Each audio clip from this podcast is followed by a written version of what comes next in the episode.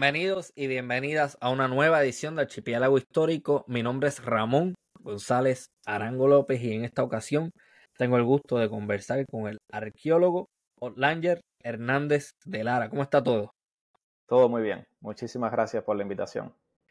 Cuando nosotros conversamos, ¿verdad?, sobre los intereses de investigación, yo dije, oh, hay que extender esta invitación porque este es un arqueólogo que está haciendo algo diferente. Usualmente dentro de la arqueología, no solamente en Puerto Rico, me imagino que en otras áreas del Caribe, me, me, confirma, ah, tiende a haber cierto fetichismo con lo indígena. Y con razón, ¿verdad? Es algo chévere, pero son muy pocas, muy pocas, a mi entender, las investigaciones arqueológicas que se hacen sobre otros contextos. Para las personas que no conocen al arqueólogo Langer Hernández de Lara, háblanos por favor un poco sobre tu interés y todo eso. Bueno, eh, te repito mi, mi, agradecimiento por estar aquí hablando un poco de lo que hago contigo y con el resto del Caribe. Eh, a ver, es cierto, la mayoría de los arqueólogos en el Caribe y, y, más allá del Caribe se dedican a lo que podría llamarse la arqueología prehistórica. A esta e, es como la, el grueso de la comunidad académica va a estar enfocado en esos problemas que son súper significativos para las identidades locales. eh, hay otra área de estudio que ha tomado bastante impulso en los últimos, diría, 30, 40 años, y es lo que llamamos la arqueología histórica, que se enfoca especialmente, al menos en el área de las Américas, en, en esta etapa después de la conquista española y, de, y la colonización hispana. Todo este tema de la interacción indígena hispana eh, desde ese momento hasta la actualidad.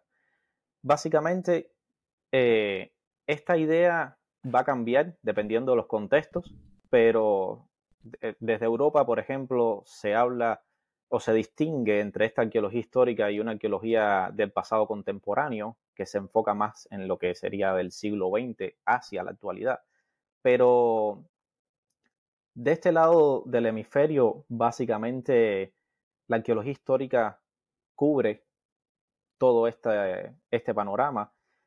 Sin embargo, como tú decías antes, eh, mm. la realidad es que no, la mayoría de los estudios no están enfocados en ese siglo XX ni, ni en el XXI. La mayoría está enfocado, incluso dentro de la arqueología histórica, se tiende a buscar los contextos más tempranos. Estas interacciones hispano-indígenas son un, un, tema fuertísimo dentro de la arqueología histórica, pero también eh, continúan en estos contextos coloniales, ¿sabes? Fortificaciones de plantaciones azucareras y cafetaleras, sobre todo esclavitud, es un tema muy fuerte en arqueología histórica.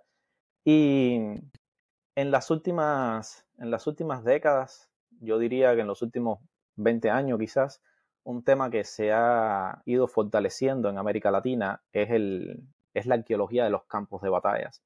Si bien hubo antecedentes eh, más tempranos, desde los años 60, en Cuba, por ejemplo, hay un, un investigador, bueno, varios investigadores, Ernesto Tavío, José Manuel Guarch, que estuvieron, hicieron algunas prospecciones en campos de batallas de las guerras de independencia del siglo XIX en Cuba.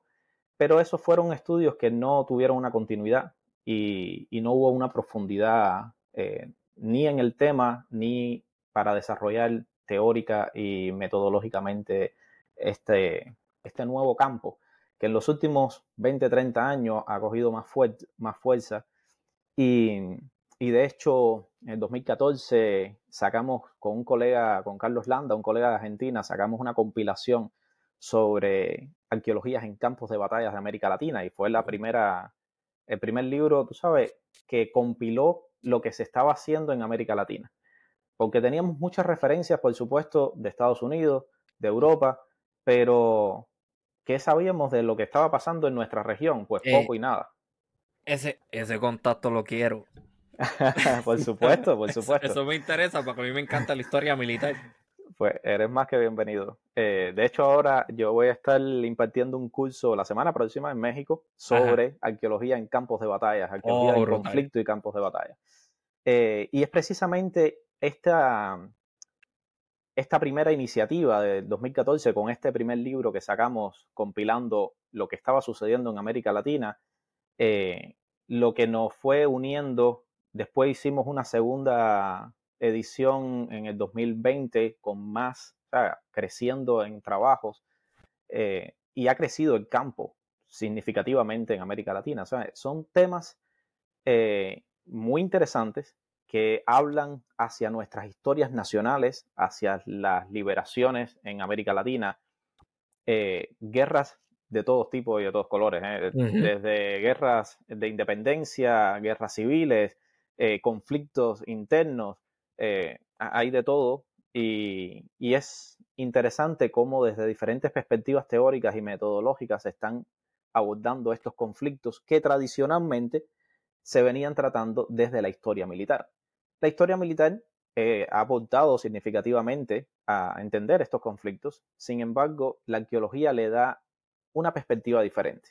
No te está, no se está guiando, eh, está utilizando las fuentes documentales, pero no solo eso, sino la evidencia material. Y muchas veces esta evidencia material, pues, pone en cuestionamiento las historias que se han contado.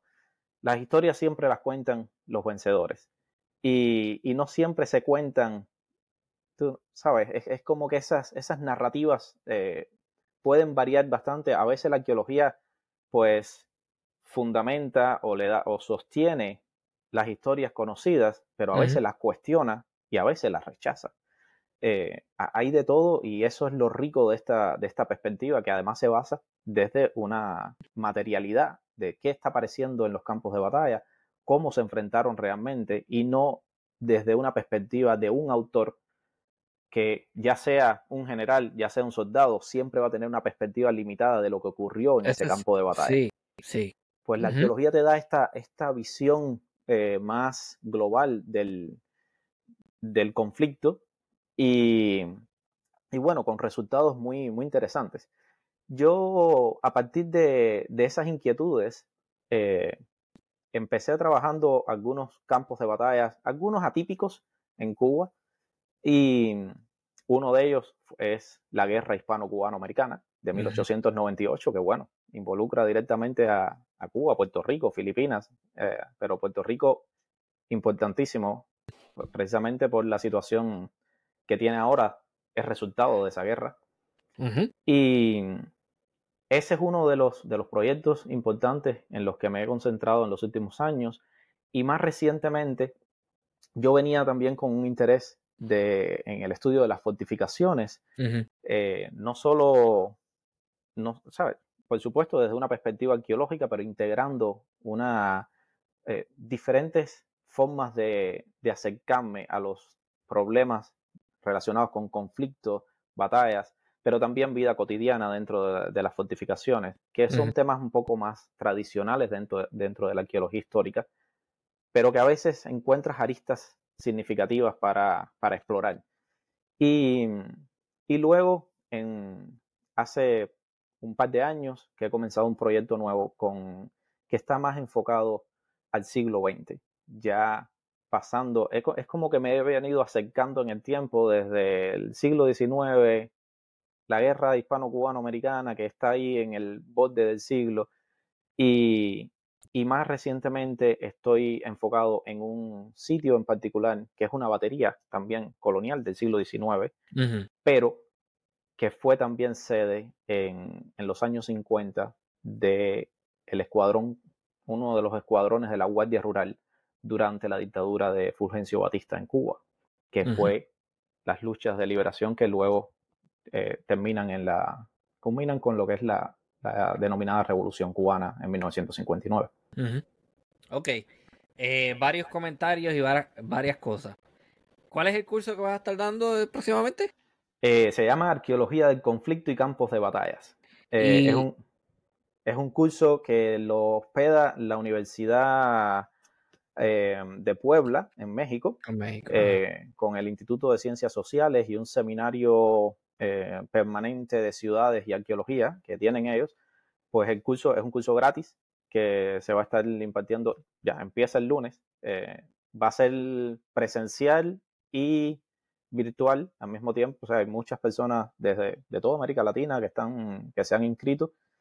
Y además yo voy a estar eh, impartiendo con algunos, con algunas personas ahí presencial. Así que la semana que viene estaremos por allá. ¿Y, cuál es? Que estoy viendo si tengo disponibilidad, porque a mí me interesa eso. O sea, eh, ¿cuáles son los horarios y cuántas horas y cuántos días a la semana? Bueno, eh, vamos a hacerlo, es un curso corto, son cuatro días. Empezamos el lunes, es del 5 al 8. De, después de compartir un poco más información, pero va a ser como desde las 9 de la mañana, hora de México, hasta las hasta la 1 de la tarde, hora de México, cada día. O sea, son como cuatro horas por día eh, de docencia y después, bueno, hay algunas actividades extracurriculares y cosas así que vienen. ¿Eso queda grabado? Eh, no sé si completo, pero creo que sí, que hay partes del curso menos van a estar en vivo, se van a estar transmitiendo. Ok, ok, perfecto. Chévere, a mí, a mí me interesa mucho eso. Eh, veo que tenemos muchos intereses en común, más de lo que yo pensaba, porque el tema este que vamos a tocar hoy me llama mucho la atención. Pero de hecho, si las cosas salen bien, yo estoy ya dilucidando la posibilidad de en dos años y medio empezar un doctorado en historia militar. Pero me parece que es un comentario bien puntual lo que está haciendo, porque naturalmente el documento siempre va a tener, va a tener unas limitaciones. Claro. Que juntar eso en la medida en que uno pueda juntar eso con la evidencia material, pues entonces la narrativa va a ser un poquito más completa. Exacto. Eso, ese es el aporte de la arqueología histórica, sobre todo con, con estos, eh, estas arqueologías del, del conflicto que, que, están enfocándose. Usan diferentes fuentes de información. Los documentos, por supuesto, eh, es una fuente importante y en arqueología histórica te ayuda no solo a, a localizar los sitios arqueológicos, sino también que a veces tienes perspectivas eh, en documentos desde los diferentes oponentes. Tienes tanto de los que ganan como de los que pierden y puedes comparar esas narrativas, pero además esas narrativas las puedes comparar con los resultados arqueológicos, utilizando, ¿sabes?, eh, técnicas geofísicas, eh, muchas prospecciones con detectores de metales o georradares, o incluso, bueno, en algunas ocasiones excavaciones arqueológicas, pero todo, todo va a depender, por supuesto, de los, los problemas de investigación que tú, que tú quieras eh, estar en conversación. Sí. Eh, las preguntas de investigación que tú quieras responder. O sea, eso siempre va a estar guiando eh, las investigaciones, pero siempre esta perspectiva arqueológica te va a dar una, una dimensión diferente de los campos de batalla que no la puedes lograr de otra manera. Sí, sí, sí. Eh, eh, sí. Necesitas todo, el completo. Exacto. Este. Yo creo que deberías darle un vistazo al trabajo del arquitecto puertorriqueño Andrés Rivera. Andy Rivera es el presidente de la Puerto Rico Historic Building Drawing Society. Y ese hombre está haciendo un trabajo fenomenal rescatando los planos, e imágenes y otras fuentes históricas de fortificaciones alrededor de Puerto Rico. Entonces, como él es arquitecto, lo que está haciendo es que está produciendo eh, modelos tridimensionales de esas estructuras, tirándole fotos al área, como esto se ve ahora, versus cómo se pudo haber visto en el siglo XIX cuando había una batería aquí española de tal año es un, a mí me encanta ese trabajo porque pone en perspectiva las cosas y de, a mí me, me interesa mucho el tema de las fortificaciones. Ok, hablemos sobre esta batería. Esta batería, ¿cuándo se construye? ¿Para qué? ¿Y en qué momento forma a ser parte del escuadrón que estás mencionando? Bueno, la batería eh, se llama batería de Peñas Altas. Eh, se construye tiene un, como toda fortificación, es un proceso de construcción que va, digamos, de entre 1818 y 1821. Eh, hacia 1821 ya está terminada. Prácticamente en 1820 estaría casi completa, pero en 1821 es cuando ya está activa y lista para defender lo que sería eh, la margen oriental de la bahía de Matanzas que esta batería se viene a incorporar en un sistema defensivo de la bahía que estaba integrado por el castillo de San Severino, que es una fortaleza ya más eh, significativa. Eh, tenía otra batería en las afueras de la ciudad, em, la batería del Morrillo, y había otra batería en, bueno, e-, era todo un sistema, había otra batería que se demuele hacia mediados del siglo XIX precisamente por el crecimiento de la ciudad y de ahí la necesidad de proteger una, una, una margen de la bahía que no estaba completamente protegida después de la demolición de esta batería de San José de la Vigía, que se, se llamaba. Con esta fortaleza, primero tenemos esta primera intención de proteger el lado de la bahía que había quedado desprotegido, pero con el tiempo, en el siglo XIX cubano, si lo, entendemos en contexto, eh, hacia mediados del siglo XIX cubano empiezan las guerras de independencia y esta necesidad de un enemigo externo que venía por mar cambia y se enfoca en un enemigo de la corona española interno, que son estos nuevos eh, criollos. Los mambises. Los mambises tratando de lograr la, independencia de Cuba. Entonces, muchas de estas fortificaciones pasan a, cambian el rol, se convierten en prisión en la mayoría de los casos. Eh, en el caso de Peñasalta no, no hay mucha documentación, es una de las fortalezas que menos se ha investigado y se desconoce mucho de, sobre todo de esta etapa del siglo XIX, pero también incluso de la del siglo XX. Pero se conoce que por lo menos hasta, hasta la guerra hispano-cubano-americana, la fortaleza siguió teniendo un uso militar y durante la intervención estadounidense, que comienza en 1898, se utiliza como, como almacén de pólvora y de... El, polvorín. Como polvorín, básicamente. Y se traslada desde el castillo de San Severino, que era, te digo, una fortaleza mucho más significativa, se traslada ese uso hacia la batería de Peñas Altas, que era más pequeña, quizás más manejable, eh, y hay algunas referencias de los administradores eh, estadounidenses de este momento de cómo viene, se hace el cambio hacia la batería de Peñas Altas. Y esa función continúa en los primeros años del siglo XX, como almacén de pólvora y de eh, pertrechos militares. Y durante estos años del siglo XX sigue las funciones militares, se usa como la motorizada de, la Guardia eh, Rural, em, va cambiando de funciones hasta 1958. En enero, sí. Ok, me gustaría hacer un paréntesis, ¿verdad? Porque a lo mejor no, a lo mejor hay gente que no está familiarizada con la con estos términos. Una batería, para todos los efectos, es una posición militar estratégica defensiva que puede o no puede estar fortificada. Usualmente tiene cañones o artillería y, y, se utiliza para defender una posición estratégica. Eso es una batería. Para la, sí. Quizás no todo el mundo eh, está familiarizado. esta, esta batería en particular era una batería, digamos que clásica, la tipología es una tipología clásica con una con un muro semicircular a barbeta, que era el que enfrentaba al mar. La barbeta es un muro bajo para que los cañones eh, puedan girar sobre este muro. Eh, básicamente eso funciona como parapeto para proteger de impacto externo a la batería. Eh, la batería originalmente, cuando se construye en 1821,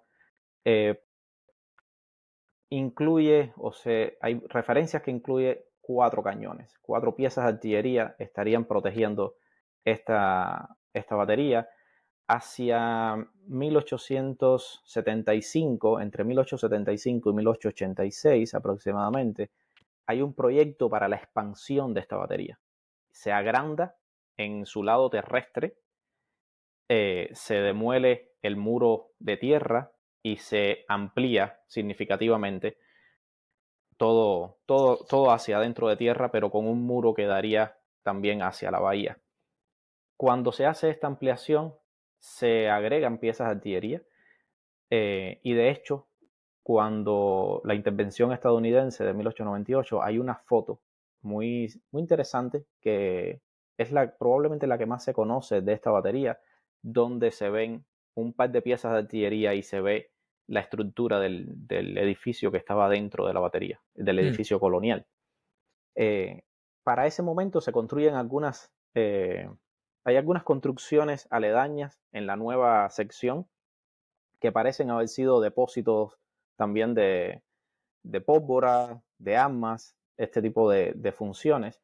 Hay, hay en proyecto al menos dos o tres edificios que nunca se materializan, no se llegan a construir, al menos durante el siglo XIX. Y quiere decir que para el momento que comienza el siglo XX, ya utilizándose como depósito de municiones y de pólvora, ya la batería era más amplia eh, y tenía estos espacios que podían ser utilizados para, para este tipo de depósito y con este uso. Eh, es interesante porque hay un evento significativo en 1935 cerca de esta batería, que es en, la otra batería, en la batería del Morrillo.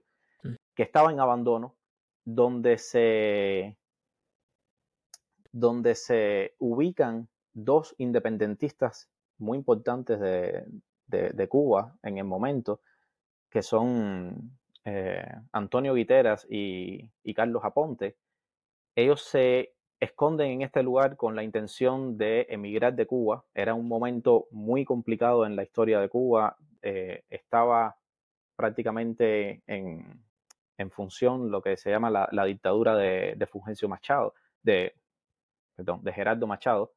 Eh, y fue un momento de, mucho, de mucha protesta social, de mucho conflicto que termina en este, ah, en el morrillo con la, ahí los matan a los dos, a, a, Guitera y a Ponte, los matan en, este, en la batería del morrillo. Pero comento este, este evento porque precisamente los militares y el armamento que salen a enfrentar a Guiteras y a Ponte en el morrillo salen de la batería de Peñasalta.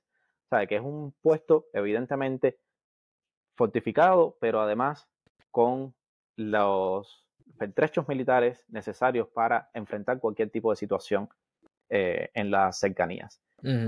y, es así como en 1958 esta batería se convierte en la sede del Escuadrón 41 de la Guardia Rural. El Escuadrón 41 era uno de varios escuadrones que estaban distribuidos en toda la provincia de Matanzas. El 41 era el que se ocupaba o controlaba la ciudad de Matanzas y alrededores y había estado ubicado hasta ese momento en el cuartel Goicuría, que era una edificación militar más significativa que también venía, era un cuartel del siglo XIX. Y en enero, en enero de 1958 se traslada el regimiento Plácido, que era todo el regimiento de la provincia de Matanzas, hacia una nueva sede que se construye en, los en, estos últimos años de, los 50 y se divide y se separa el Escuadrón 41 y eh, se ubica dentro de lo que fue la batería de Peñasalta. Y aquí comienza una historia completamente diferente, eh, que es una historia que básicamente dura un año, es un poco, es poquito el periodo de ocupación de la batería por el Escuadrón 41, pero es un año que significó muchísimo para la historia local y sobre todo para, para los vecinos y, tú sabes, el pueblo de la ciudad, que estuvo significativamente, o sea, fue una, una afectación traumática en, en la ciudad precisamente por la forma que, en que el Escuadrón 41 eh, respondió, digamos, a, a esta, eh, a este conflicto social que venía desde el 52 con el golpe de Estado que había dado Fulgencio Batista, justo tres meses antes de, las elecciones que estaban organizadas para ese año. Y desde entonces el control militar de, de Cuba cada día se fue complicando más. Eh, fue un momento realmente complejo en la historia de Cuba. Uno de tantos. Eh, este eh, es bastante significativo y afectó a todo el país, pero estos, la Guardia Rural juega un rol muy importante en cómo se enfrentan a las personas que estaban en desacuerdo con, con este gobierno eh, impuesto a través del, golpe de Estado. Y, la respuesta militar hacia grupos más o menos organizados, a veces sindicatos, a veces estudiantiles, eh, a veces más militarizados, eh, es, es, es terrible. Es una respuesta que implica, implica asesinatos, extrajudiciales. Son personas que nunca llegaron a pasar por un juicio. Eh, en muchas ocasiones llegaron presos a estos lugares, eh, bueno, al punto de que este lugar tenía un aura oscura en, en, la ciudad y todo el que escuchaba mencionar el Escuadrón 41 es como que sabías que si llegabas ahí las posibilidades de salir eran pocas. y, y, no necesariamente es que fueras a pasar por un juicio y te fueran a juzgar por algún tipo de hecho que, hayas cometido o no, sino simplemente por este tipo de respuesta extrajudicial que implicaba tortura, implicaba asesinato, disposición de, cuerpos eh, ya fallecidos, asesinados en diferentes eh, espacios de la ciudad, que es, que es parte de estas prácticas que se, que se asocian al terrorismo de Estado básicamente es el uso de esta fuerza para eh, infligir un miedo en la sociedad que va como respuesta a la protesta social. A la protesta y me imagino que también a la amenaza que va a eventualmente constituir esta guerrilla que empieza en la Sierra Maestra, que eventualmente es la Revolución Cubana. Exactamente, exactamente, que tenía un componente eh, en la ciudad muy importante y que muchas veces se menosprecia. Eh, es normal que el foco se ponga en la guerrilla, en la Sierra Maestra. Sí. Pero en las ciudades, el, trabajo que se estaba sucediendo en las ciudades era extraordinario. Y era el que chocaba día a día con la realidad y con las personas, con todo el pueblo. Era ese, era en la ciudad, más allá desde la sierra, que era muy importante y que cumplió su rol. Pero es importante eh, mencionar algo, y es que esto es un movimiento eh, social que tiene a muchos implicados que no necesariamente estaban de acuerdo entre sí. Ajá. Eh, esto, esto, no es porque se ha tendido a homogenizar la revolución cubana como un movimiento con un líder, que Fidel Castro sin lugar a duda fue el líder principal, pero es mucho más compleja y mucho más heterogéneo de lo que se ha mostrado. Y, hay muchos movimientos independientes. Estaba el directorio estudiantil eh, con su brazo armado también, eh, de mano de, eh, de Echeverría, de José Antonio Echeverría. Y es la primera vez que escucho ese dato de que había otro movimiento armado aparte del movimiento oh, revolucionario. sí, sí, aparte del movimiento 26 de julio, que es el que organiza Fidel y él es el líder, está especialmente el directorio. El directorio estudiantil universitario tiene un brazo armado que eh, los dos estaban eh, liderados por José Antonio Echeverría, que muere en acción, pero en, algún, en un momento ellos firman este movimiento, el directorio con el movimiento 26 de julio, firman un acuerdo que se llama la Carta de México, porque la firman en México. Y es un acuerdo eh, que se ha discutido mucho y bueno, tiene muchas aristas, que no, me voy a meter en eso, pero eh, es, es un acuerdo para unir esfuerzos en contra de la dictadura de Batista. Y sí, todos de una manera u otra tenían un objetivo en común y era la dictadura de Batista. Pero la forma en que, que veían ese proceso y ese cambio necesario para el país no siempre coincidía y, y bueno, y tenían sus, sus distinciones, a veces eh, significativas.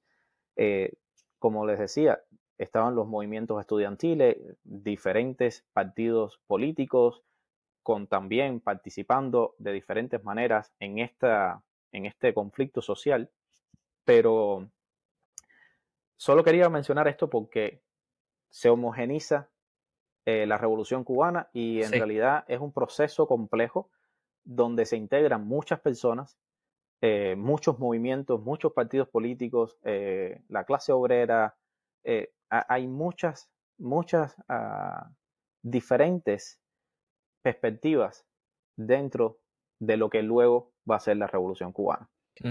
Eh, y en ese, en ese proceso, 1958 significa el año más duro de este proceso revolucionario. Eh, es el año donde, bueno, ya va llegando el final de la dictadura de Batista y ellos lo saben. Eh, es un proceso donde en 1958 disminuye la,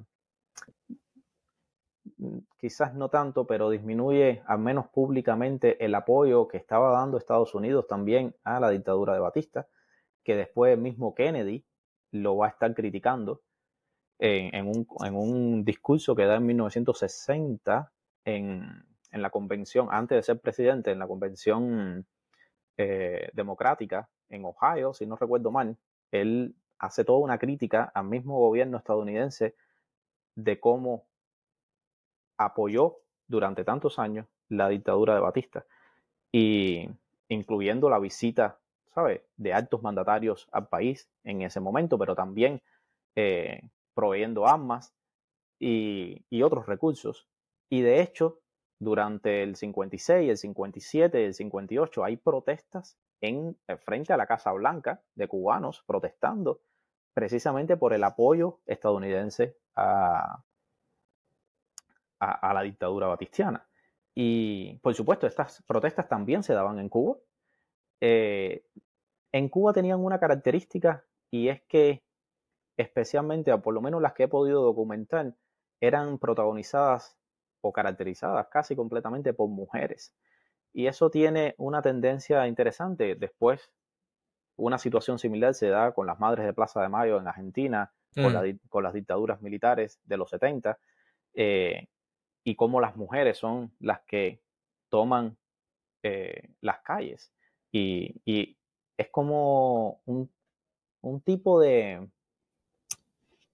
de acuerdo social, no sé si acuerdo social es la palabra adecuada, pero eh, era como un poco más permitido a la mujer que protestara, al hombre que protestara, la respuesta iba a ser militarizada y con, muertos y desaparecidos. Sí, más violenta. Sí, mucho más violenta. Eh, que no quiere decir que las protestas de mujeres no tuvieron una respuesta violenta también. También sucedió. Eh, el caso es que estas protestas son, es interesante cuando uno empieza a investigar sobre este periodo y empiezas a, encontrar este tipo de detalles que no son las historias, eh, las grandes historias, tú sabes, e, e, estos grandes procesos que se homogeniza todo y, te cuentan siempre el, mismo, eh, la misma narrativa. Y, tú empiezas a indagar y empiezas a encontrar detalles que, le dan una sazón diferente a la historia.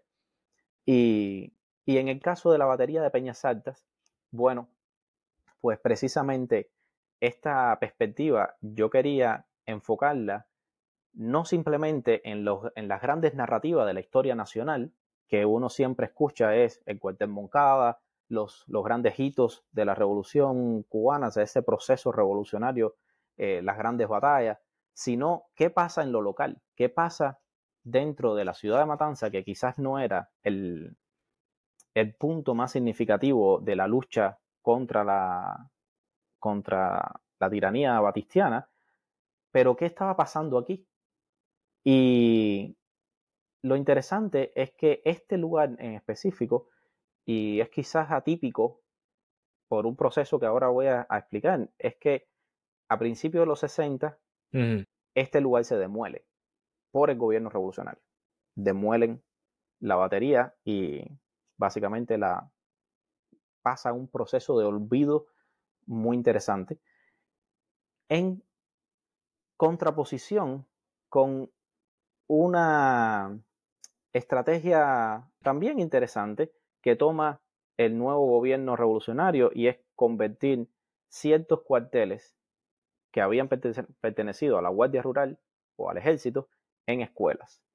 Se hace este cambio simbólico de reemplazar eh, estos lugares caracterizados por esta violencia, por, por, estas memorias traumáticas en la ciudad, en escuelas donde los estudiantes, bueno, la idea de las nuevas generaciones para cambiar ese futuro traumático. Sin embargo, Peñas Altas no corre con esa suerte. En la ciudad de Matanzas, esta escuela se instala en el cuartel Goicuría, donde había sido previamente la sede del regimiento Plácido que controlaba Matanza y del Escuadrón 41. Pero el último año, el año más candente del proceso revolucionario, se da en este espacio y, y es un espacio que se olvida después de los 60, que se demuele. ¿Qué pasa con la demolición? La demolición implica proveer un lugar vacío. Y este lugar vacío hay una dinámica muy interesante entre lo que es demolición y construcción. Se construye porque se considera este lugar vacío. Se considera vacío porque ha sido demolido. Y con la demolición viene el olvido. Es un olvido que a veces parece involuntario, pero que quizás no lo es tanto.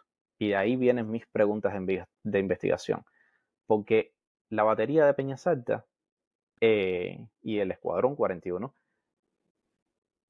permanecen algunos restos de muros en pie. Hay lugares que se conservan, hay un muro que se conserva en bastante buenas condiciones. La, el muro que le comentaba de el muro semicircular a Barbeta, que era el que enfrentaba al mar, se conserva también. O sea, parte de la estructura colonial se conserva y ahora cuando yo vengo a enfocarme y a documentar este espacio, preguntándome por qué la demolición, pero no solo por qué, sino dónde se hizo hincapié en la demolición. Y parece una demolición simbólica, no es una eh, demolición eh, aleatoria, no es simplemente demoler un edificio porque es viejo.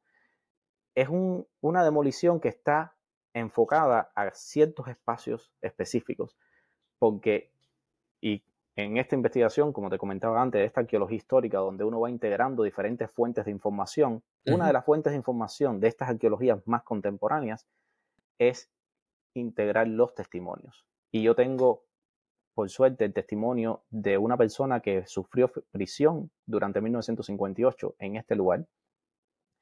Y a partir de los testimonios de esta persona, yo y el conocimiento del, de la batería y de la estructura de, esta, de este inmueble, yo pude ubicar dónde él había estado preso.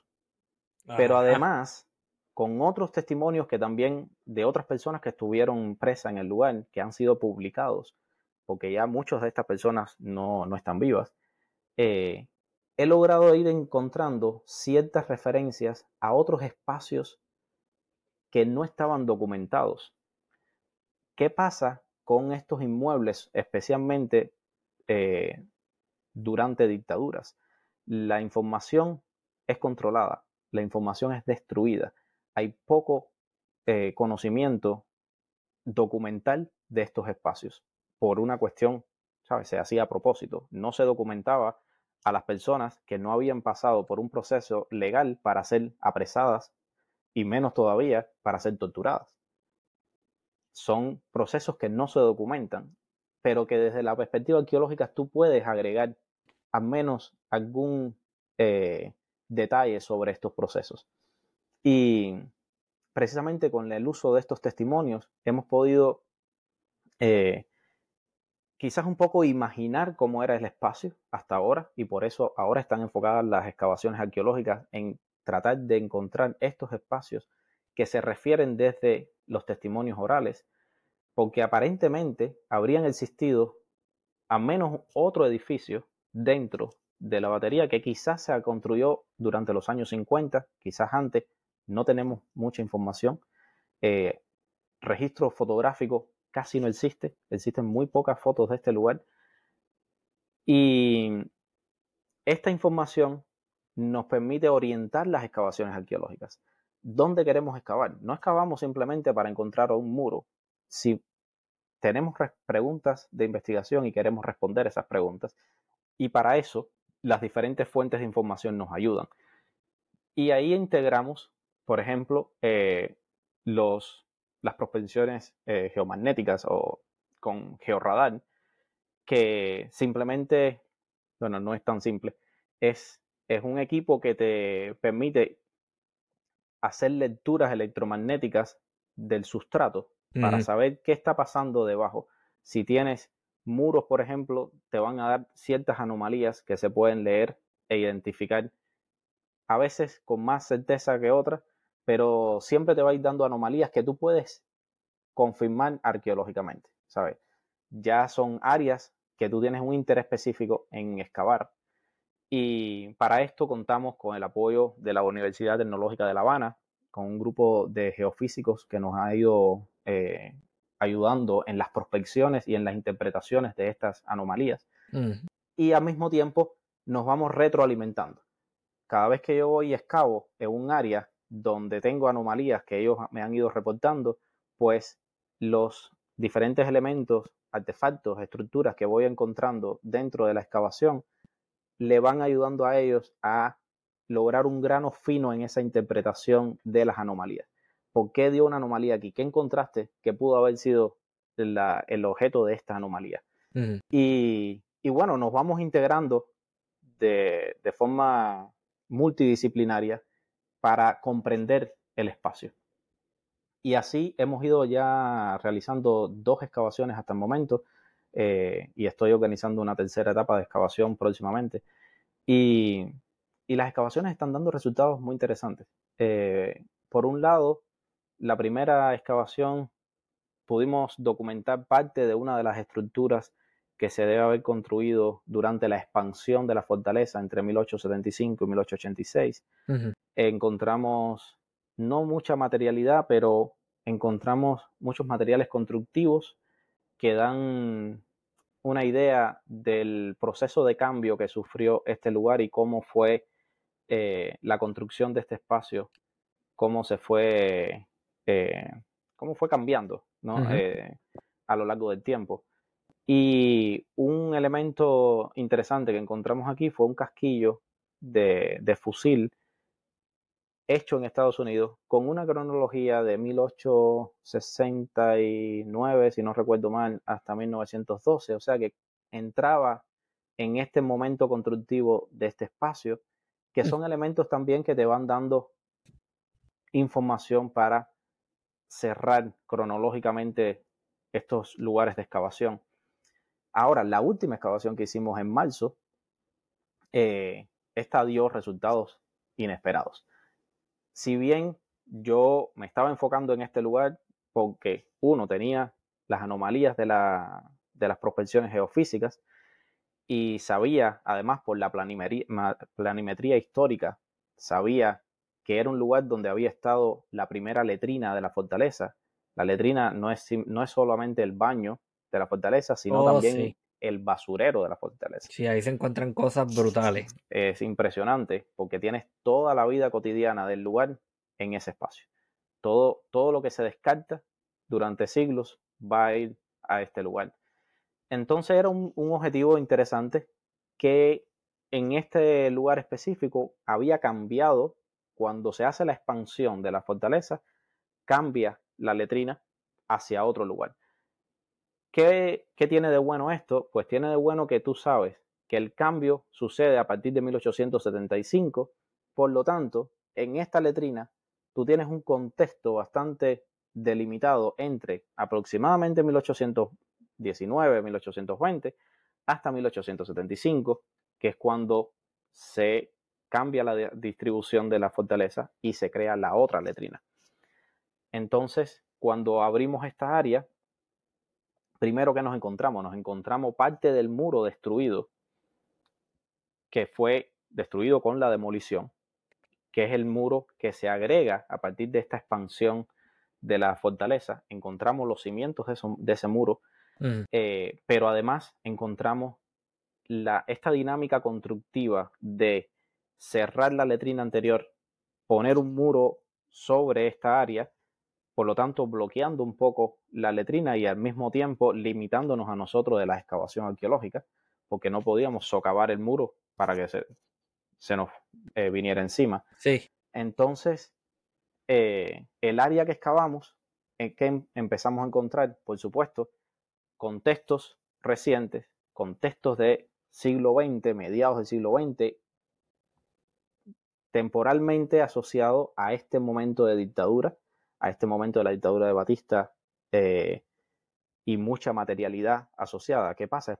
Es, materialidad del siglo XX y que si no la tienes en contexto es muy difícil de interpretar porque son cosas que a veces todavía se están utilizando. Eh, y debajo, por supuesto, empezamos a encontrar materiales del siglo XIX, encontramos parte de la estructura, de los cortes en la roca estructural que fueron utilizados para la ubicación de la letrina en este lugar. Y empezamos a excavar un poquito la letrina y ahí se nos fue el tiempo de excavación. Eh, cuando se ponía mejor eh, la excavación, pues ahí tuvimos que parar y eso es uno de los objetivos eh, de la siguiente excavación, que es la continuación de esta, de este área de letrina, pero también otras áreas significativas de la, de la fortaleza, incluyendo el edificio interno, porque parte del edificio interno precisamente era el área de prisión donde estuvieron eh, presos y torturados estas personas durante 1958. Hay otros objetivos más que poquito a poco iremos eh, respondiendo. Ahora, que hay algo súper interesante en en este contexto del siglo XX, aparecen muchísimos casquillos, muchos, muchos, muchos casquillos de diferentes calibres. Eh, la mayoría de origen estadounidense, pero hay de otros lugares también. Y hay un artefacto súper interesante, que es atípico en los contextos arqueológicos. Este artefacto, cuando lo encontramos, no sabíamos qué era. Eh, y como parte del proyecto, tenemos en las redes sociales, tenemos una página de Facebook y tratamos de, ir dando noticias de lo que estamos haciendo, de la investigación, tanto en laboratorio como en el campo. Y cuando encontramos eso, digo, vamos a postear este artefacto en las redes sociales. A lo mejor alguien sabe qué. Claro, vamos a ver qué dice la gente. Y la gente, por supuesto, empezó a, a, tirar de, de millones de ideas. millones de ideas. Eh, y fue muy interesante porque a veces son ideas que uno no se espera y tú empiezas a considerar, digo, bueno, vamos. Sí, Pero la realidad es que no fue hasta que empezamos a lavar los artefactos y empezamos a lavar ese artefacto en particular que empezamos a encontrar respuestas. Cuando limpiamos ese artefacto, eh, uno, el conservador eh, Logel Logel es el conservador del proyecto y es el que ha, estado dándole estas eh, medidas de conservación preventiva a ciertos artefactos de metal y la limpieza de otros. Eh, Logel me llama y me dice enseguida, oye, mira esto, esto, esto, es, esto es extraordinario. Y resulta que es un pequeño artefacto de metal, no es, no es gran cosa. Y en el cuerpo de ese artefacto, el cuerpo está dividido en dos tienes una parte un poco más gruesa y una parte más fina arriba y se ve la soldadura. O sea, es un artefacto manufacturado y además es manufacturado en la misma ciudad de Matanzas. ¿Por qué? Porque en el cuerpo del objeto aparece un nombre y aparece Matanzas debajo. Y eso es, extraordinario en cualquier contexto. Eso no es, no es algo normal que suceda, que tú tengas un nombre con apellido y además la ciudad. Eh, y resulta que el nombre es o correspondía a una persona que tuvo negocios desde al menos la década del 30, 40 en la ciudad de Matanzas y que después, en la década del 50, sabemos que tiene una tienda en una de las calles principales, en la calle del medio, en la ciudad de Matanzas, es una, la calle más céntrica y, y de, todos los negocios en la ciudad. Y, y, lo podemos identificar por el apellido de la persona, cómo eh, aparece la tienda asociada con esta persona y matanzas debajo. Ahora, ¿qué tiene de interesante? El artefacto en sí está soldado esa sección con el nombre y apellido y la ciudad a, a una parte de un casquillo de bala. Tienes la base del casquillo, el culo del casquillo, donde está el, la percusión soldada a esta otra sección metálica. Y está percutido, o sea que se intentó explotar. ¿Qué pasa? Dentro de este artefacto todavía hay pólvora. Es lo que le llaman, lo que le llamaban en Cuba en la década del 50 un es un artefacto explosivo. Eh, ahora se me pasó el término. Ah, bueno, ya me acordaré. Pero es un artefacto explosivo de manufactura local que vincula con esta tienda específica. Lo cual no es muy inteligente, sobre todo si tú vas a utilizar un artefacto explosivo en un contexto dictatorial, eh, donde tienes a todo eh, a toda la policía y el ejército detrás de este tipo de personas que protestaban de maneras más activas o menos activas contra, contra la dictadura.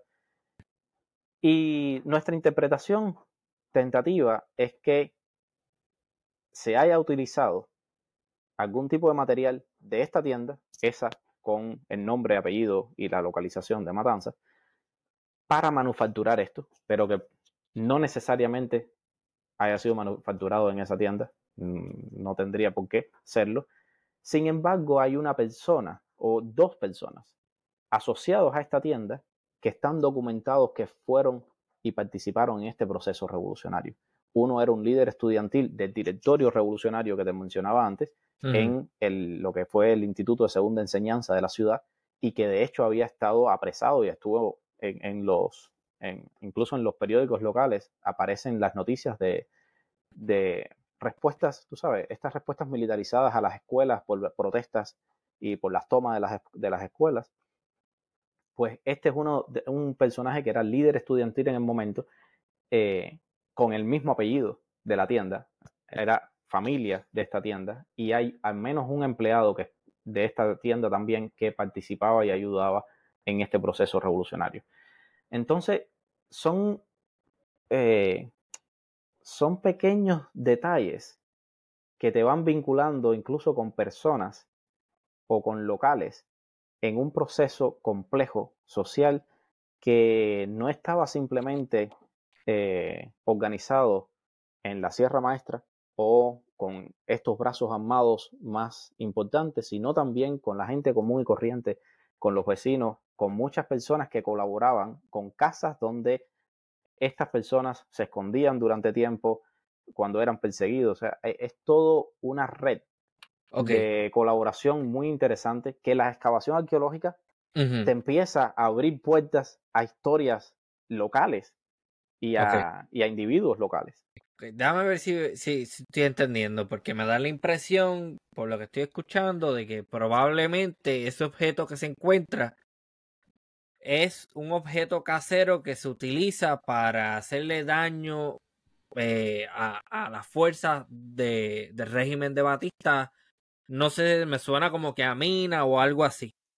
Sí, es, eh, a ver, eh, se utilizaba, era muy común durante estos años utilizar elementos explosivos para generar caos, generar caos en la sociedad. A veces se hacían sabotajes en, en plantas eléctricas, en, diferentes lugares, simplemente generar caos, eh, eran parte de estas estrategias de una, del proceso revolucionario.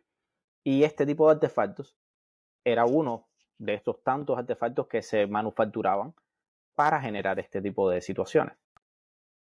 Ok. O sea que quizá el objetivo era hacer algún ruido, hacer caos, no tanto es la mina esta que yo tengo en la mente, que viene haciendo, por ejemplo, este tipo de mina que, que está con un hilito y se pone en la tierra y si tú cruzas por ahí, este detona y Sí, no, no, no creo, no, no creo que sea de esa manera porque esto tenía que percutir esta área del, del casquillo que estaba soldada. Sí. Si tú no percutías, iba a funcionar como un proyectil, como un proyectil de un armamento regular. Sí, como, un cañonazo por detrás que lo impulsaba. Exacto. Durante esa percusión es lo que iba a encender la pólvora interna que iba a hacer explotar el artefacto. Que por supuesto no iba a ser una gran explosión, porque es un artefacto muy pequeño, con una cantidad de pólvora pequeña, o sea que era más ruido que otra cosa, o sea, e, era una pequeña explosión.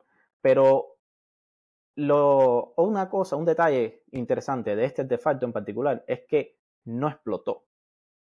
Y si aparece en este contexto, es porque debería haber sido incautado en algún lugar y haber sido llevado hacia el lugar, hacia el Escuadrón 41. O sea que este es un lugar que, esto es un artefacto que encontraron en algún tipo de situación y fue incautado por la policía o por el, la Guardia Rural.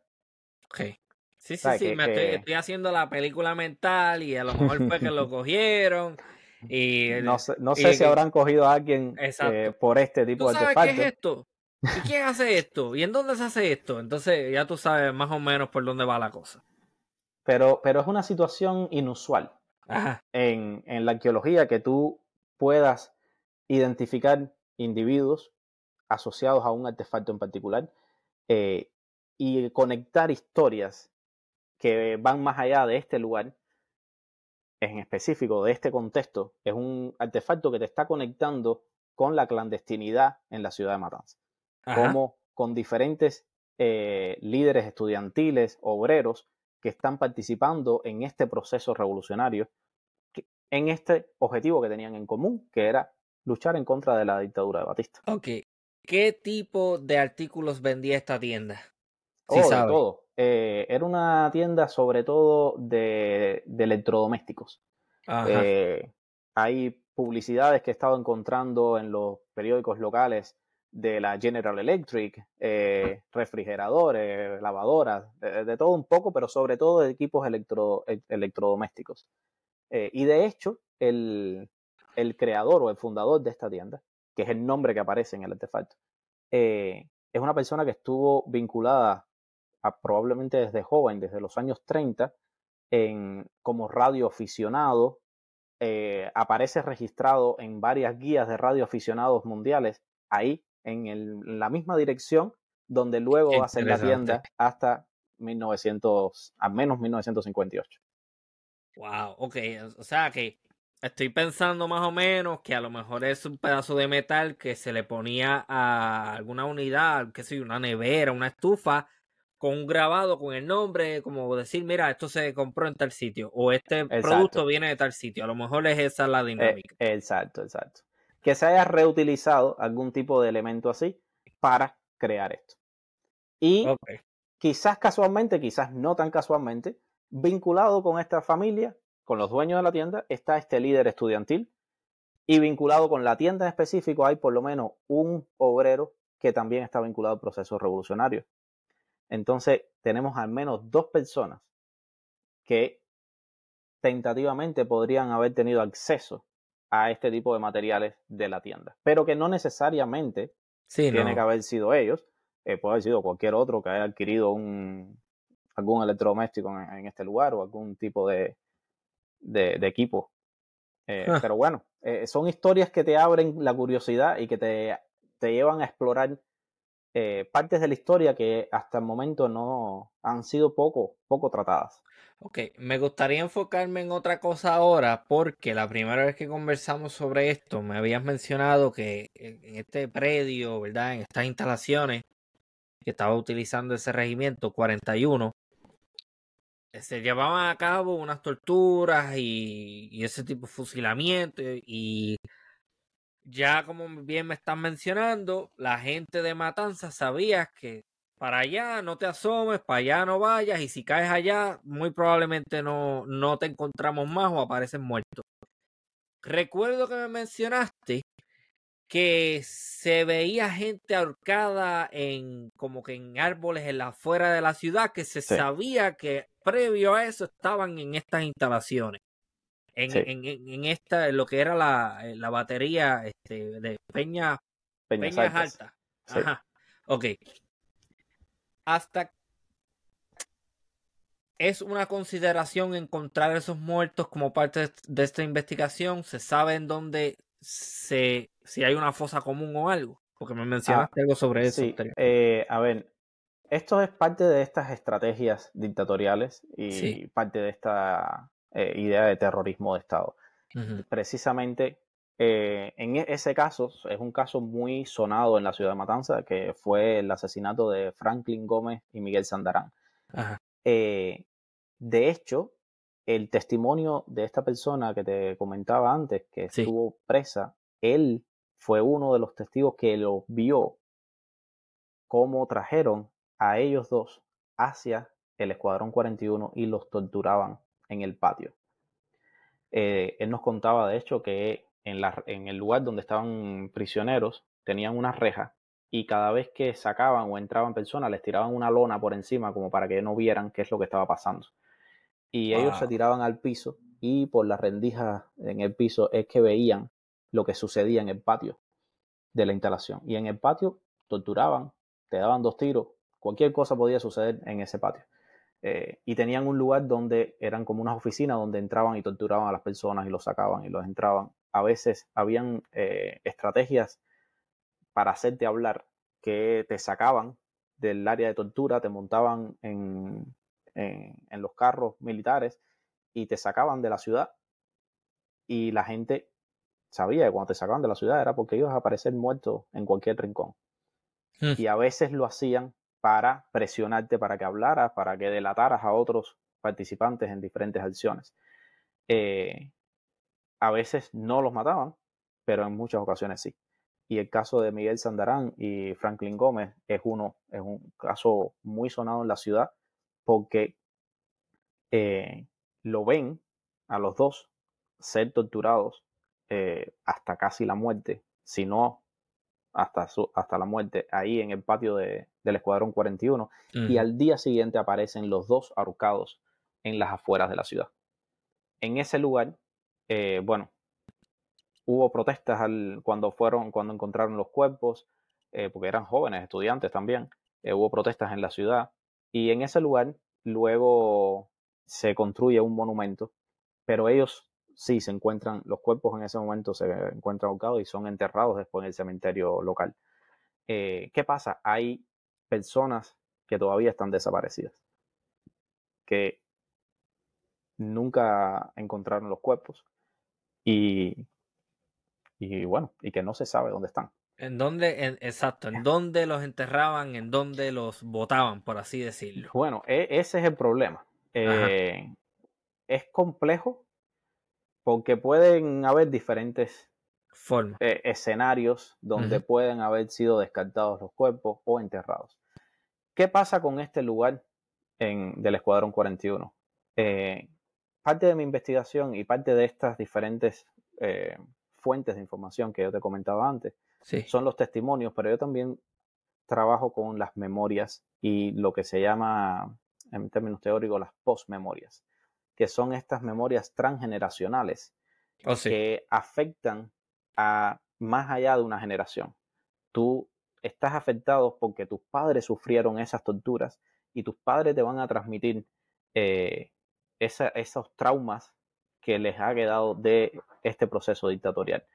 Y, estos traumas transgeneracionales, hay, hay memorias muy interesantes y cada vez que hacemos excavaciones arqueológicas, las excavaciones arqueológicas son un disparador de, estas de estas memorias, porque la gente se acerca, nos ve interesados en el lugar, nos ve excavando y viene a decir, bueno, ¿y aquí qué, qué pasó? ¿Por qué están excavando? ¿Qué, qué, qué es lo que están buscando? Y cuando empezamos a hacer la historia, pues hay gente que viene ya con estas memorias diciendo, bueno, yo, mi familia me ha dicho que en este lugar eh, mataban a las personas y las tiraban por un pozo. Eh, eh, otros han llegado y han, dicho, yo participé aquí en la construcción, ahí hay una torre de apartamentos actualmente, que impactó parte de, de, la construcción original de la batería. Sí. Y, y te encuentras gente diciendo, yo estuve aquí cuando la construcción de este edificio y aquí hay una zona donde había una estructura subterránea. Y, y en ese lugar, claro. Entonces, ¿qué pasa? Son muchos, son muchas memorias. Son muchas personas que estas memorias no son, eh, no, no están cohesionadas en una narrativa similar, pero tiene muchas cosas en común. Y cuando tú estudias las memorias, tú ves cómo eh, hay personas que te van a hablar de un pozo, otros te hablan de una cueva, eh, otros te hablan de una estructura. hay diferentes formas, pero todas las formas hacen referencia a algo que existe bajo la tierra, a un lugar físico por donde tiraban muertos. Eh, y simplemente, yo, yo todavía, esta es una de las, esta es una de las incógnitas del proyecto y es una de las incógnitas que por supuesto la arqueología quiere tratar de responder. Sí. Eh, y todavía no tenemos respuesta. Pero simplemente por la duda de que pueda llegar a existir en este lugar alguno de los desaparecidos, simplemente por la duda vale la pena explorarla. Oh, sí, definitivamente.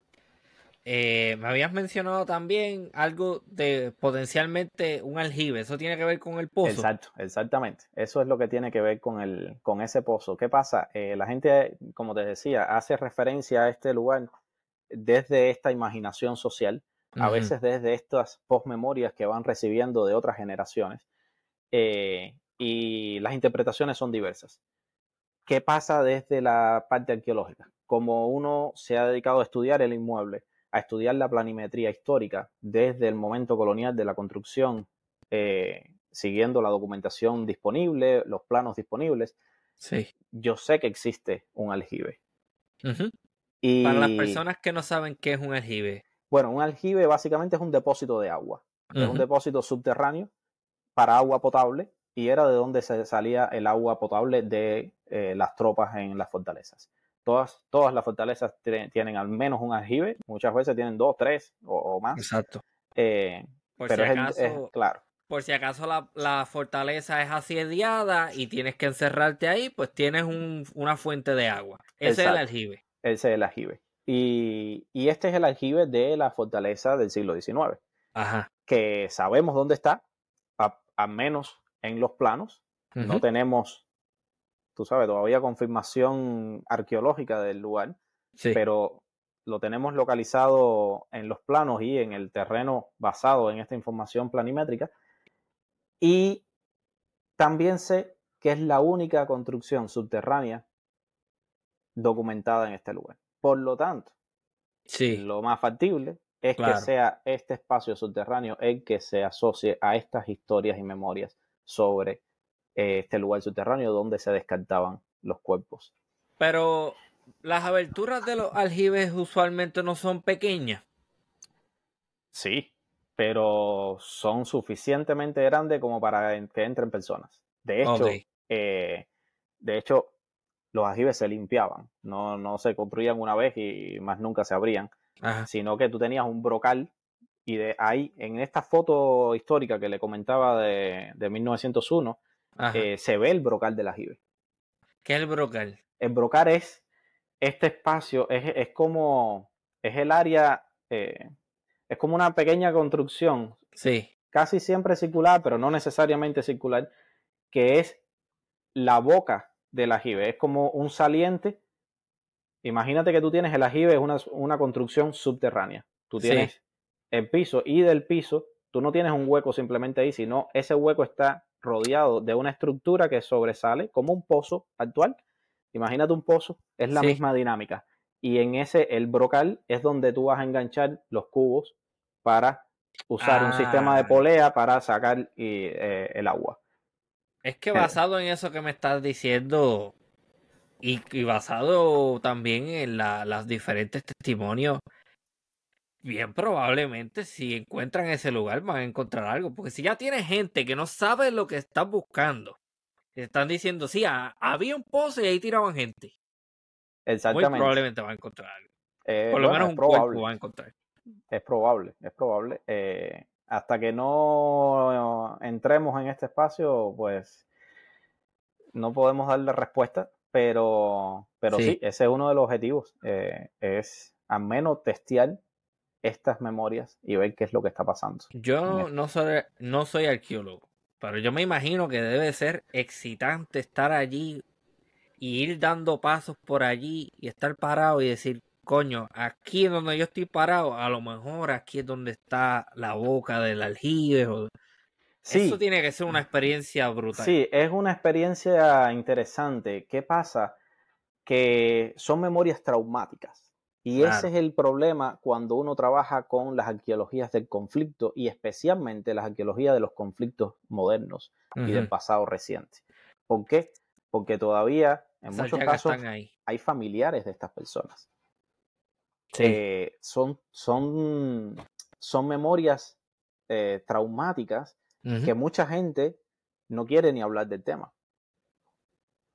Eh, son, son temas muy delicados que además tienen implicancias éticas y políticas importantes. Entonces son temas que hay que tratar con mucha cautela y al público hay que tratarlo con mucho cuidado porque, porque son temas delicados, son temas delicados que, pueden tener efectos mucho más allá de las preguntas de investigación de un arqueólogo. Me imagino que entonces un potencial problema o un, punto de interrogación va a ser, ok, encontré esto.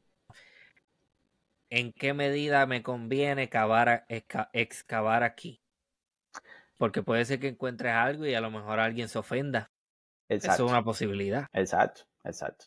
Bueno, ese es el, punto y por eso, para eso uno trabaja con las comunidades. Ajá. Para saber qué quiere la comunidad, más allá de lo que quieres tú.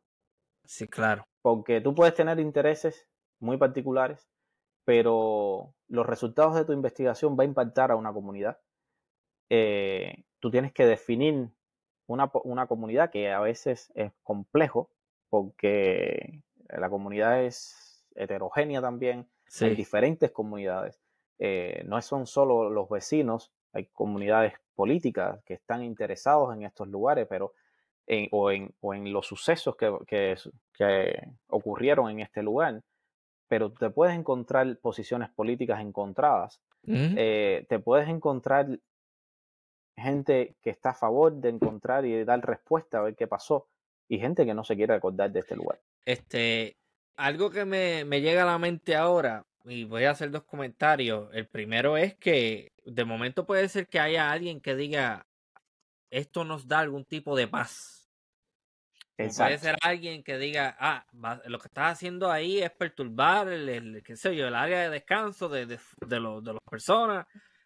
Pero pienso también en un proyecto, no recuerdo si es Sudáfrica, puede ser que haya sido Sudáfrica, que se dieron unas conversaciones y unas negociaciones con muchos criminales de guerra, en donde les ofrecían inmunidad y los, ofrecían ciertos beneficios a cambio de que dieran toda la información. Y gracias a esos testimonios se encontraron muchísimas fosas comunes en donde se encontraron muchos, muchos este, cuerpos y a mucha gente eso le dio paz porque fue ya no están perdidos, ya sabemos en dónde están. O sea que e, es complicadito ese. Es, un proceso terapéutico. Y eso también es el rol que cumple la arqueología en estos contextos. Precisamente por estas tradiciones, estas, estas, estos ritos que es enterrar un cuerpo y no simplemente que esté desaparecido, que tú no sabes qué pasó. Y eso, eh, esta idea de los desaparecidos ha sido muy trabajada en los contextos de, Argentina, sobre todo, de las, de las dictaduras sudamericanas. Y por eso la arqueología viene a jugar un rol terapéutico de cierre a estas historias inconclusas que tú no sabes para las familias que nunca tuvieron un cuerpo, nunca tuvieron una respuesta a qué fue lo que pasó con esta persona. Solamente eh, saben que el fulano o la fulana, porque me imagino que también este, torturaban mujeres. Yo me imagino sí, sí, sí, sí, sí, por supuesto, eh, sí, sí. Sabemos que tal persona, esto es lo último que se sabe, que estuvo allí. Exacto. Otra cosa que quiero, un comentario que quiero hacerle principalmente a la audiencia.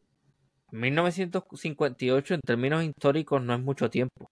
No, no, no, no, no, para y nada. mucho menos cuando se habla de una familia que, que tú tienes un padre o, una, o un abuelo o algo así que ya para esa, que para esa fecha estaba por ahí, que sabía. Por eso es que quizás se escucha como mucho tiempo atrás, pero no lo es. No lo ese, es. Es el, ese es el punto. Y ahí vienen estas cuestiones éticas, ¿no? De los proyectos que tú tienes que considerar, eh, qué, qué piensa la comunidad, cómo reacciona al proyecto. Eh, y de hecho, bueno, una, una parte importante de mi proyecto es precisamente evaluar las opiniones y, y lo que piensan, no solo para documentar po- potenciales memorias relacionadas con este lugar, que también es importante y me interesa a mí en particular, Sí. sino también evaluar el rol que puede llegar a cumplir la arqueología en estos espacios. Y especialmente en un lugar que tiene tanta historia, no simplemente durante el siglo XX, sino también desde el XIX. Es un lugar que en, la actualidad está olvidado. Eh, Quizá esa, y, y quizá, esto me resulta bien interesante. Muchas de esas personas que viven en ese complejo de apartamentos no saben no, no, que no, no lo sabe. en los predios de lo que en algún momento, fíjate, Ujú. ahí acuchillaban gente, le disparaban a la gente con machetazos y cosas. Mucha gente no, No, no, sabe la, que ma- está la ahí. mayoría no lo sabe. Eh, antes de yo empezar las excavaciones, mi primera acción en el del proyecto fue una charla con esas personas. Lo-. Se hizo una invitación a las personas que viven en esos apartamentos. Hicimos una proyección en la entrada del, del edificio y vinieron un montón de vecinos. Y cuando yo empecé a proyectar imágenes, las imágenes históricas de lo que había ahí, del parquecito que, donde ellos se sientan y, y que ven todos los días, Ajá. la gente tenía, eh, era una sorpresa que, que Sí. impresionante. La gente eh, no entendía cómo eso estaba ahí y, y ellos no lo sabían. Y le digo, bueno, ahora en, lo, en, el último, en la última excavación, por ejemplo, invitamos a una escuela, eh, vinieron cerca de 80 estudiantes de una escuela que está justo al frente y también con la misma dinámica.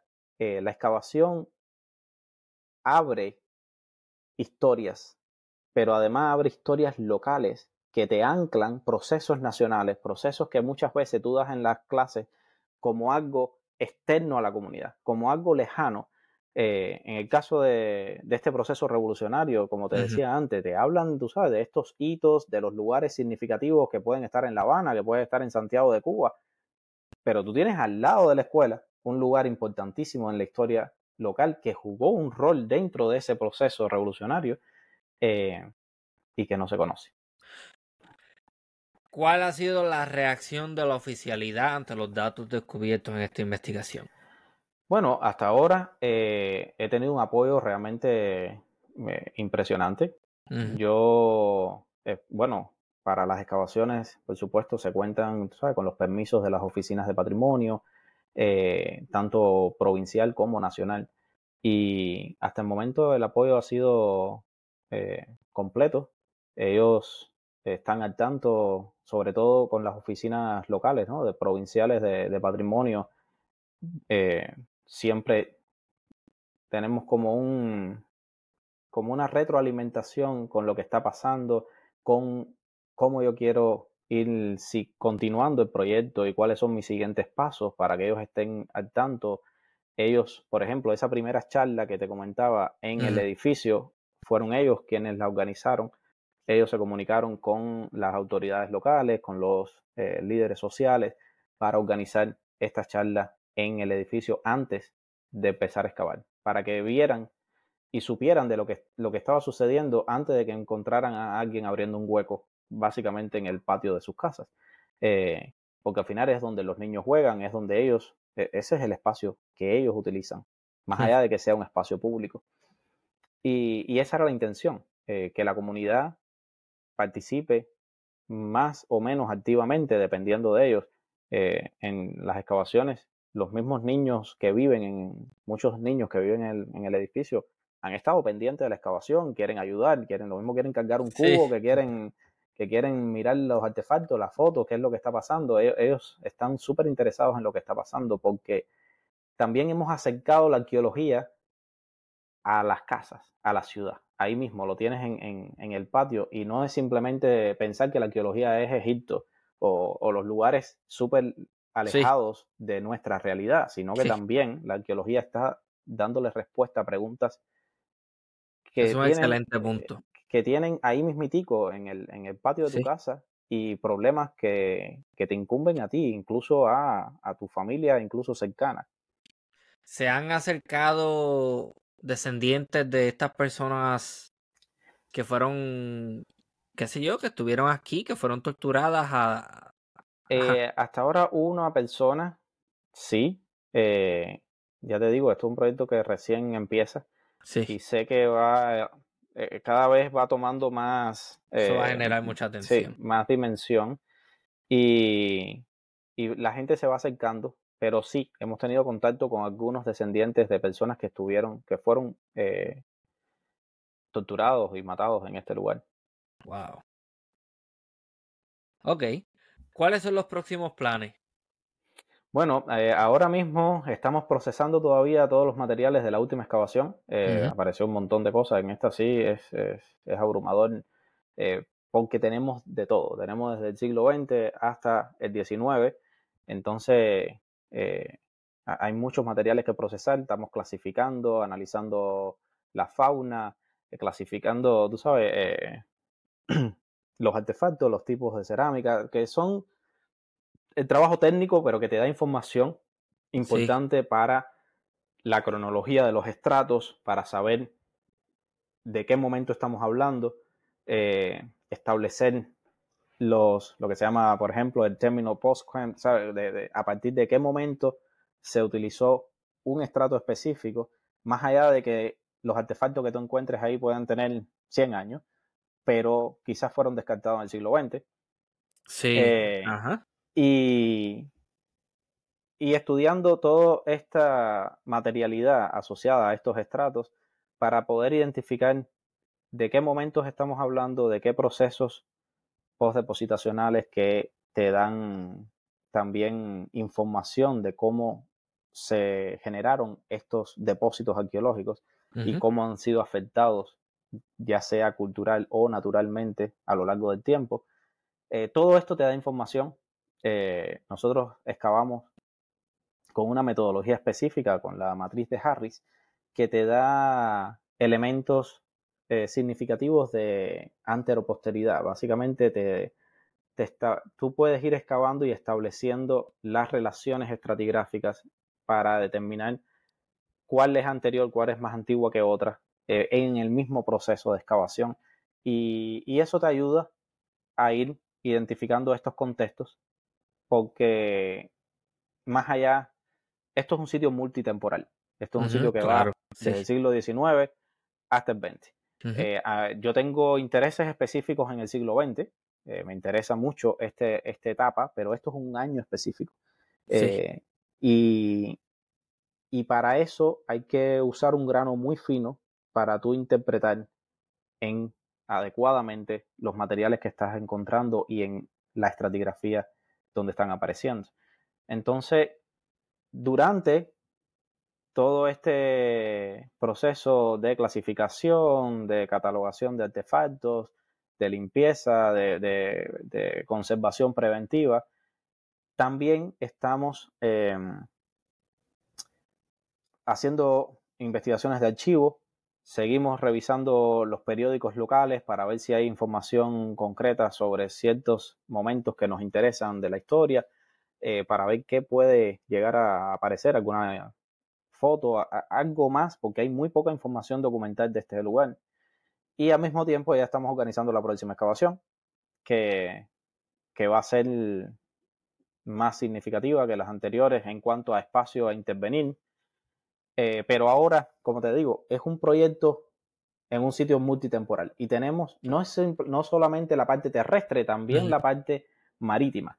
Y hemos hecho unas prospecciones subacuáticas en las áreas alrededor de, la batería y de hecho encontramos, para nuestra sorpresa, encontramos sillares, que son básicamente los bloques de cantería para la construcción de esta, de esta batería en el siglo XIX. Encontramos sillares dentro del agua que tenemos algunas explicaciones, pero ahora se nos está complicando un poco las explicaciones que teníamos, porque pensábamos que podrían haber caído al agua como resultado de la demolición en los años 60.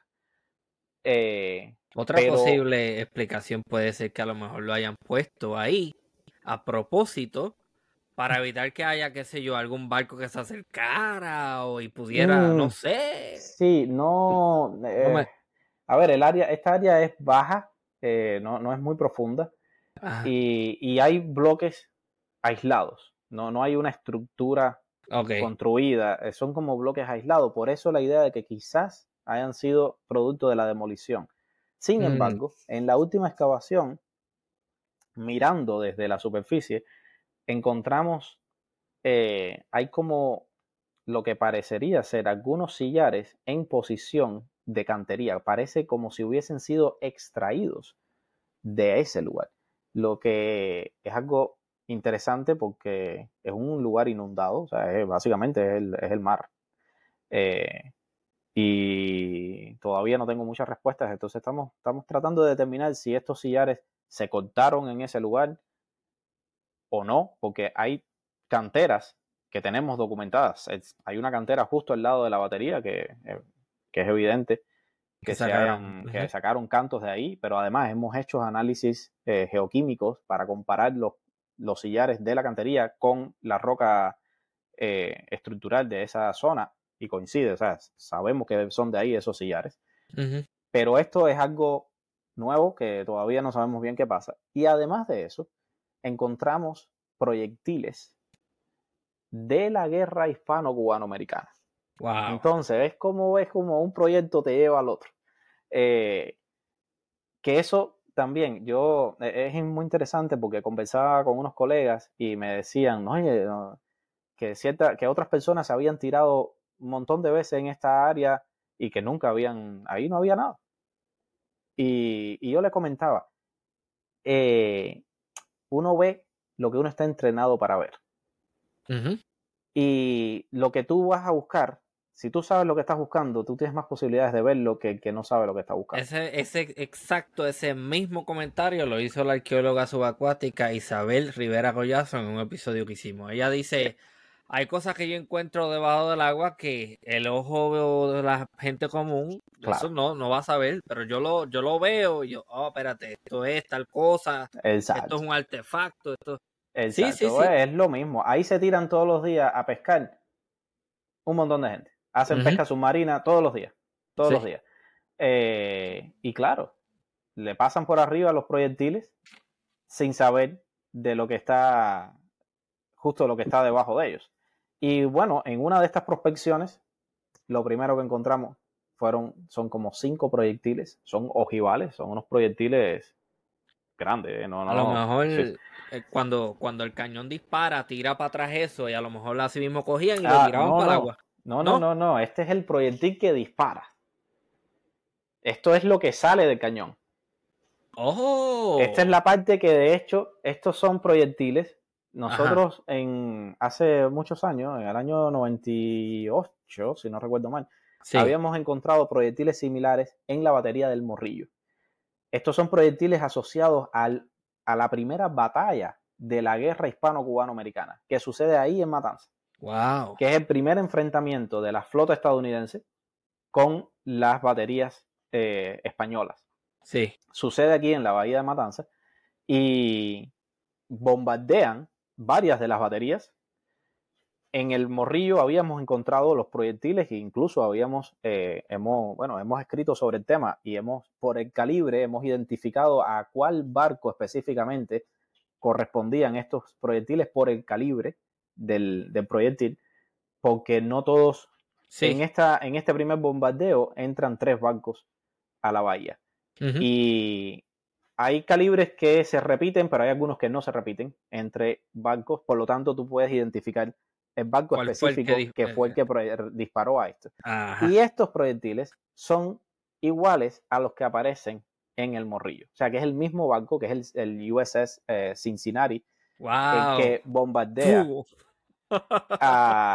aquí a, Peña Salta. Ahora, lo interesante es que Peña Salta no había aparecido durante este tiempo como una batería activa. Por lo menos durante el conflicto con Estados Unidos, no aparece como una batería activa. Sin embargo, es una batería visible. Precisamente por esta forma tradicional de la batería que, es construida arriba, ¿sabes? Arriba del nivel del agua, en una posición estratégica significativa, estos muros eh, defensivos, que son estos parapetos defensivos de, sillares, que son visibles. Y yo lo que asumo hasta ahora es que la hayan disparado precisamente porque se veía como batería y porque además tenía cañones. Y ellos no sabían qué cañón estaba disparando y cuál no. Entonces, quizás por eso le hayan disparado. Eh, no sé por qué habrá sido, pero los proyectiles están, por lo tanto le dispararon. Y ahora, de hecho, hace un par de días nos acaban de confirmar el permiso para extraer los, proyectiles. Habíamos estado, llevamos rato en esta, eh, pidiendo permisos adicionales para, porque, bueno, son, son artefactos sensibles que además son artefactos que nunca explotaron. Exacto. Que dispararon y cayeron en el agua y ahí Yo están. a preguntar que hace si lo encontraron completo, si fue el que detonaron. Lo encontraron completo. Están completos, están como cayeron. Están ahí. Eh, y, y, eso tiene sus sensibilidades también que hay que tratar con cuidado. Eh, y bueno, Precisamente por eso hay un grupo de especialistas vinculados para, la extracción, para cuando hagamos la extracción, que todavía no ha sucedido. O sea, que no necesariamente impactaron el muro. No, no, no, no impactaron el muro. Exacto, cayeron en el agua. Y estos cayeron en el agua. Sí, sí, cayeron en el agua. Estos son, son, unos proyectiles eh, que deben tener unos alrededor de 30, 40 centímetros de largo. Eh, y son de diámetro, eh, ponle que unos 20 centímetros de diámetro alrededor, más o menos, completamente de hierro.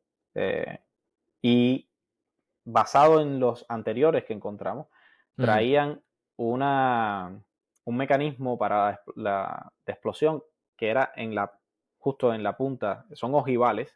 Sí. Y en la punta de la ojiva es donde tenía un mecanismo para, eh, para detonar. Eh, estos, bueno, tenemos que analizarlo, aparecieron en una configuración, se ve que han sido movidos quizás por el mal tiempo o algún otro proceso de estos eh, post eh, depositacionales.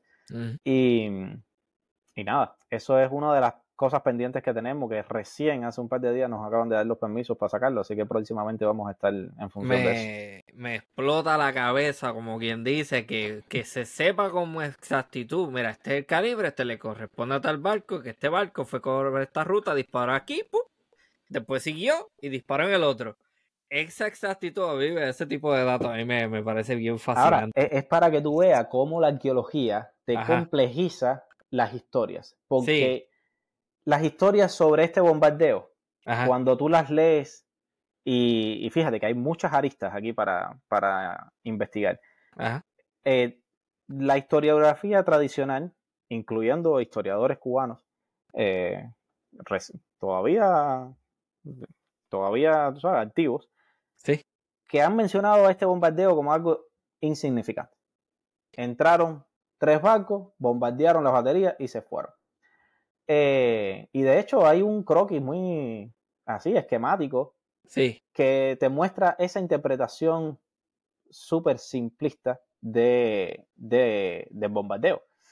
Y te lo muestra como entran los tres barcos, bombardean y salen. Y tú ves que la situación es mucho más compleja que eso. Eh, uno, no simplemente entran y salen, sino que cada barco tenía objetivos en particular. Es una batalla con diferentes combates. Hay un barco que está bombardeando a una batería, pero que está recibiendo fuego también en contra. No es un bombardeo de que eh, llegaron eh, los estadounidenses, bombardearon y se fueron. No, no. Le están respondiendo, les están disparando. Es una batalla. No, es un combate específico que está entre una batería y una embarcación. Lo mismo pasa en Puerto Rico, en el morro, pero se pasan diciendo, no, que ellos vinieron, bombardearon el viejo San Juan, pero chicos, está bien chévere, pero desde el lado de Puerto Rico también se les disparó. Por supuesto. se paró allí en la bahía, lo loco. Exactamente. Y de hecho es, es, interesante, y, volviendo a este tema de los registros documentales y cómo la arqueología te da una versión diferente.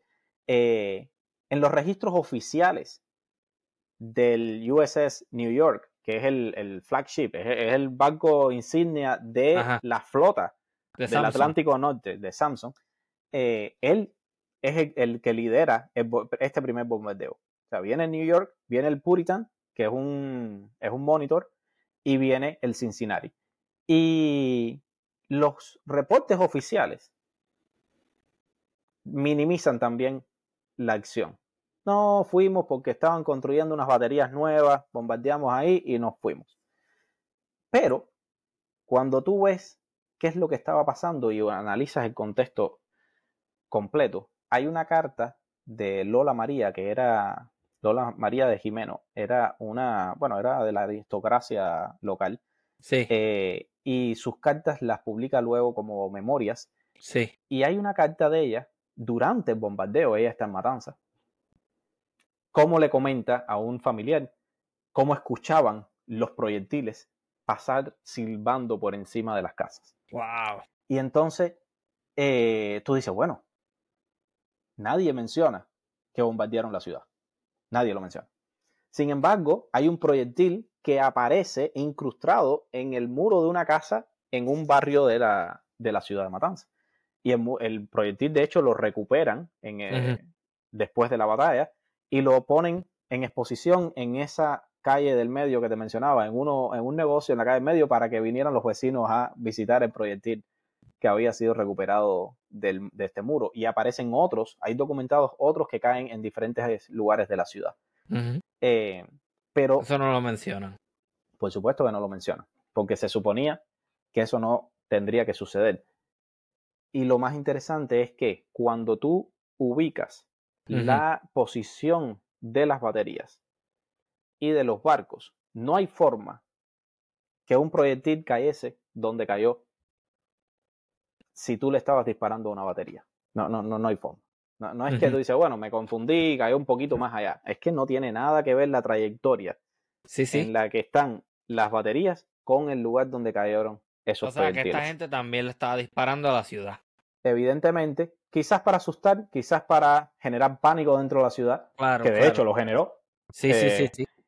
Pero son muchos aspectos, ¿sabes? Muchos aspectos con esta, con esta primera batalla que, que tú vas encontrando información. Hay un attaché militar eh, británico que participa, que está en Matanza y que documenta y mapea algunas de las baterías, porque hay baterías nuevas que se, que se fabrican que son efímeras, son construcciones efímeras. Eh, Por eso es que mencioné que la batería puede o no puede estar este, fortificada, porque hay baterías que se construyen para, pues, para el momento.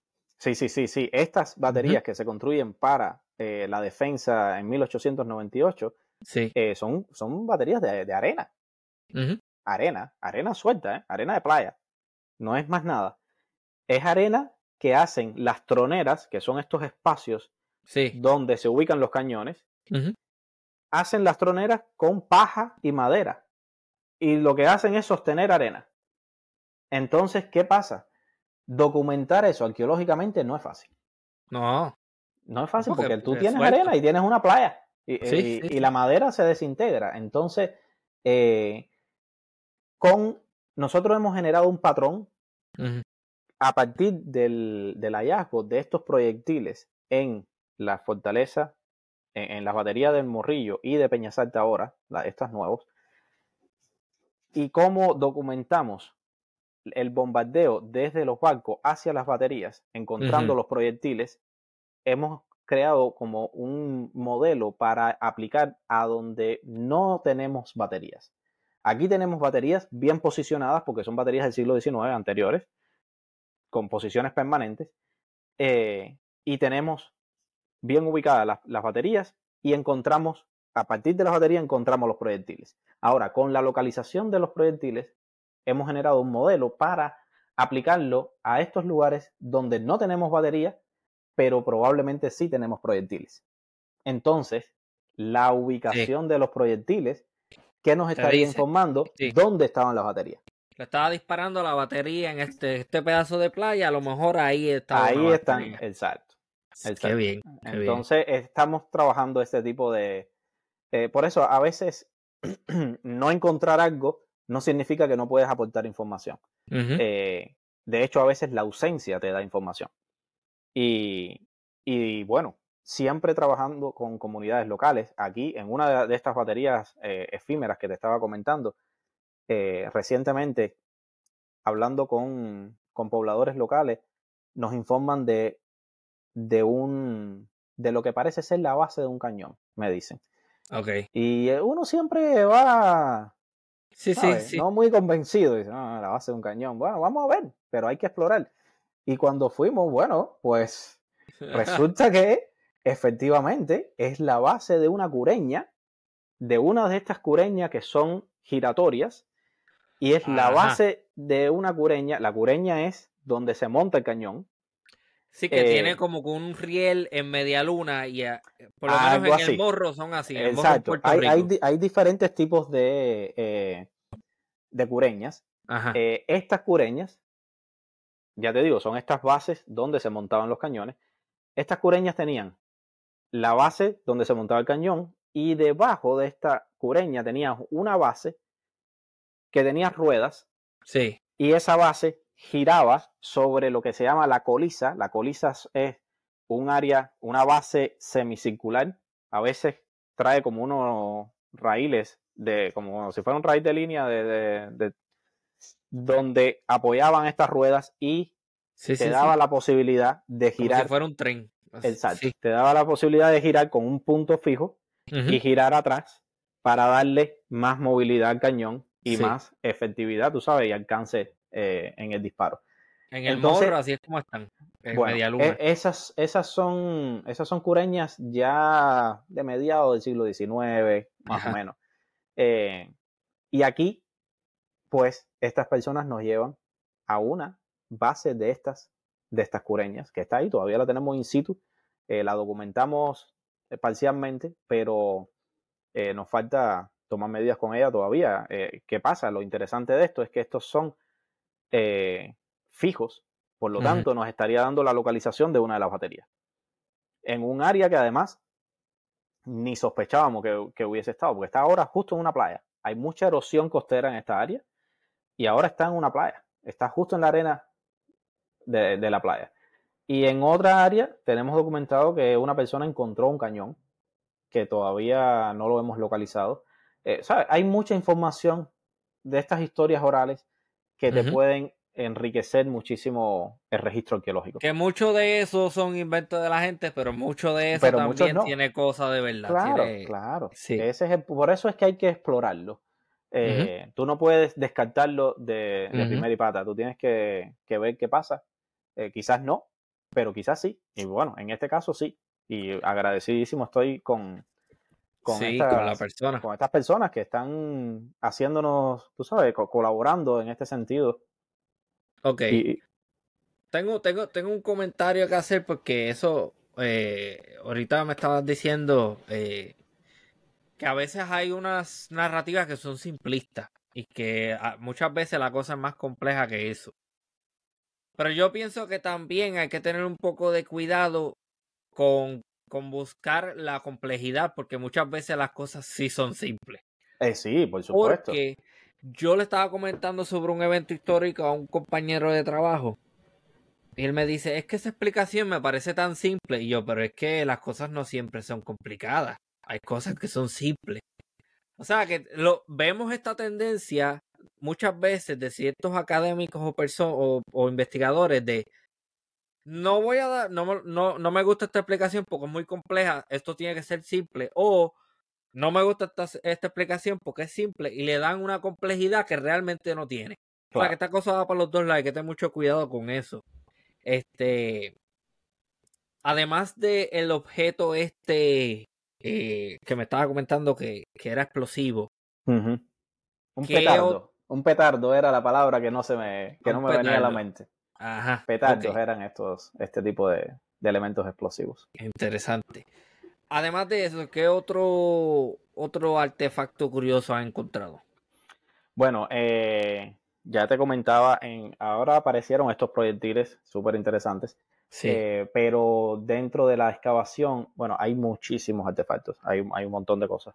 Eh, apareció un cuchillo muy en, muy mal estado de conservación, que ahora lo tenemos conservado muy bien gracias al trabajo de los GEL, eh, que de hecho, cuando aparece en el laboratorio, porque había, era como un trozo de metal súper oxidado y no se identificó en el, en el campo, en la excavación. Sí. Em, y bueno, han aparecido muchísimos eh, botones, están apareciendo muchos botones de diferentes, de hueso, de, de nácar, de metal, los botones militares eh, clásicos, tanto coloniales como del inicio de lo que fue el ejército constitucional, eh, a ya cuando se crea la República en 1902. Eh, estos son unos botones con el primer escudo nacional de Cuba.